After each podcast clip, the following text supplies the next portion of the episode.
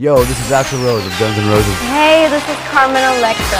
Hi, this is Daryl Strawberry. What up, though? This is Big Snoop Dogg Double G. Hi, this is Don Stallard. Hey, yo, Hulk Hogan here. What's up? This is Beyoncé. I got a great show lined up for y'all. Hey, yo. Let's get this party started. The Sports Beat. You know what? Let's keep it hot. The Sports Beat is off the chain, man. Ah, yeah. The Sports Beat. Download the podcast now. You're listening to The Sports Beat with Richard Holdridge. Good morning, everybody. It is The Sports Beat with Richard Holdridge. How is everybody doing? Don't forget to like and subscribe to my Facebook channel and download my podcast wherever you get your podcast. We've got a good show. In this show, I'm going to talk about Northern Little League out of Columbus dropping the semifinal double elimination matchup between Tennessee 4-2. And their incredible season comes to an end. The Atlanta Braves get a big two-run blast from Adam Duvall, and they are only one game back from the first-place Phillies. And the new ESPN coaches poll is out, and Alabama, no surprise, is the unanimous number one team in the nation. Let's get right into the show. Boy, I really wish I could have guests. I've been doing this show every day now. Well, of course, weekdays. I really would like to get some guests because there's a lot of topics that I would love to discuss with a guest. How great would that be? All right, congratulations to the Northern Little League team out of Columbus. They were representing Georgia in the Southeast Regionals in Warner Robins. Saw the game on ESPN. Actually, both games on ESPN, losing to Florida and losing to Tennessee. They won their first two games in the tournament in a 10-0 victory over the team from South Carolina, and then an incredible come-from-behind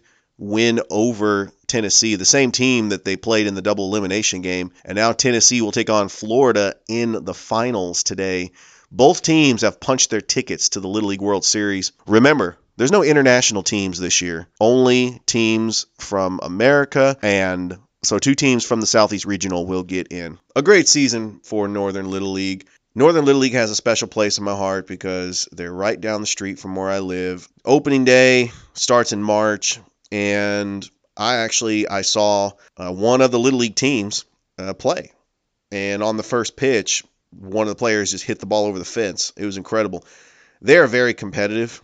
When you go to the park up in Midland, home of Northern Little League, they have nothing but banners for winning District 8, and they've won the state of Georgia many times as well. And there's also a plaque that recognizes the 2006 Little League World Series champions. There's a lot of rich tradition for Northern, and they were beloved by this city, honored by the Columbus Chattahoots, and congratulations to Northern Little League for a wonderful season. I can't wait till next year. As I played Little League baseball, I played in 1992 for the 12-year-old league in California. I don't remember what district it was, but we were called Milpitas South. There was a team from Milpitas North who actually was a lot better. A lot of the players would eventually go on to play for the high school team. And I didn't make the All-Star team because that's usually... The Little League World Series consists of the All-Stars in the teams in the league, and it's been a rich tradition, and of course, that was such a long time ago. I don't know how far the team from my district made it in the tournament, but it usually starts out Columbus Northern is in District 8. The District 8 playoffs are usually in June. You got teams like from Harris County, you got American, which is also from Columbus. And so the long journey to the Little League World Series starts in March and, of course, playoffs in June. How about those Atlanta Braves? They did it again, and now they are just a game back. How about those Atlanta Braves? They get an important win over the Cincinnati Reds 3-2 as Adam Duvall hit a two-run home run. They were down 2-0. Austin Riley scored the run in the bottom of the sixth. And the Atlanta Braves are now a game back from the Phillies. Right now, their record stands at 58-55, which is their best record so far as winning percentage. Can the Braves turn the corner and overcome the injury to Ronald Acuna Jr.? They do have a talented team. They picked up Jorge Soler from the Royals. They've got Adam Duvall. That was a great pickup, by the way. from the Miami Marlins. And, of course, Jock Peterson. Stephen Voit, a very talented catcher. And they're also going to get Travis Darnode back. They're going to get A.J. Minter back as well, and Ian Anderson, a talented pitcher. And the Braves could possibly make the turning point in the season. Will Smith picks up his 23rd save. And let me tell you something about this Braves team. They are relentless. This team went to the NLCS last year. I know they blew the 3-1 lead over the Dodgers, but look how much talent the Dodgers have. That's saying a lot for the Braves to come that far and take on the Dodgers in the NLCS. I think the Braves have what it takes to win the NL East, which means if the playoffs were to start and the Braves were NL East champions, they would take on the Milwaukee Brewers in the first round of the playoffs. There's a possibility that they could avoid the Dodgers. It seems like every time they play the Dodgers and the Cardinals, it doesn't fare well for the Braves. The Dodgers, even though they only got 3 innings from Max Scherzer, were able to blank the Phillies 5-0 in a rain delay game that saw Corey Seager and Max Muncy hit home runs. As frustrating as it is to see the Dodgers winning, they were winning without Mookie Betts. He was injured. It is nice to know that they are 4 back from the San Francisco Giants. The Giants get a victory over the Arizona Diamondbacks. But I still think these two teams are going to go down the stretch. There's still a lot of season left to play. Looking at some of the other scores in Major League Baseball, the Tampa Bay Rays defeat the Boston Red Sox 8-4. I tell you, the city of Tampa is on a roll. After the Lightning winning the Stanley Cup, you had the Buccaneers winning the Super Bowl. And last year, the Tampa Bay Rays won the American League and represented the American League in the World Series. Is it possible that they could make it back to the World Series? Right now, they are 69-44. That is the best record in the American League. I know I said on the show yesterday I'd like to see the Red Sox and the Giants in the World Series. I actually would like to see the Tampa Bay Rays and the Giants in the World Series. When I was a kid, the Giants were supposed to move to Tampa in 1992, and it'd also be the Evan Longoria series. Because Evan Longoria played for the Rays and now he plays for the Giants. On this show, I'm going to talk a little bit about NBA Summer League because it is important to know how good are these rookies. I know the competition is not your top-tier NBA players, but on ESPN last night, you had the Houston Rockets taking on the Detroit Pistons. Why is that important? Because that game featured the number 1 and the number 2 draft picks from this year's NBA draft. Cade Cunningham led the way for the Pistons with 20 points. Surprisingly, Luka Garza, who might be a steal, but the Pistons got him later in the draft, he came off the bench with 15 points. Jalen Green led the way for the Rockets with 25 points. And a surprising rookie, the talented center out of Turkey that Houston got from a trade from the Oklahoma City Thunder, he had 21 points. I know both teams are rebuilding, but the one rookie that I'm impressed from the most is Atlanta Hawks point guard Sharif Cooper. Hit the game winner in his summer league game with the Hawks as they defeated the Indiana Pacers. Speaking of the Indiana Pacers, I watched that documentary on Malice at the Palace. It happened in November of 2004. It was a very historic event that happened. Never in this country have we seen a brawl between players and fans that was that bad. And the documentary goes into detail about the Indiana Pacers and their season and the players that they picked up via trade. The one incident with the guy throwing the cup at Ron Artest when he was laying on the scorer's table set up a chain reaction of events that caused the fans to be ruthless and say what you want. The players were defending themselves, but they made the mistake of going into the stands. And it also cost the Pacers a championship. I feel that they could have won the NBA championship that year. Remember, the Pistons won it the year before. Indiana had home court advantage and took on the Pistons in the Eastern Conference Finals. They would have been able to take on the Lakers. Remember, the Lakers had that super team. And the Pacers had a great record. And they were blowing the Pistons out at home. I remember the score, 97-82. Great documentary. I feel bad for the Indiana Pacers. One of those teams that Reggie Miller did not get a ring. He had a lot of great years with the Pacers. And that was his last season as well. The USA Today coaches poll is out. And Alabama, no surprise, they are the unanimous preseason number one. They will take on the University of Miami in the Chick-fil-A kickoff. One interesting note that I'm looking forward to seeing is how Derek King, who has shown that he is the best quarterback Miami's had in a while, how is he going to face Nick Saban's defense? It's a different era in college football. Teams can run. Teams can move the ball on Nick Saban's defense. I saw Lane Kiffin and Ole Miss go toe-to-toe with Alabama last year. Alabama no longer has Steve Sarkisian. He was practically the offensive coordinator, head coach, because he was already a head coach.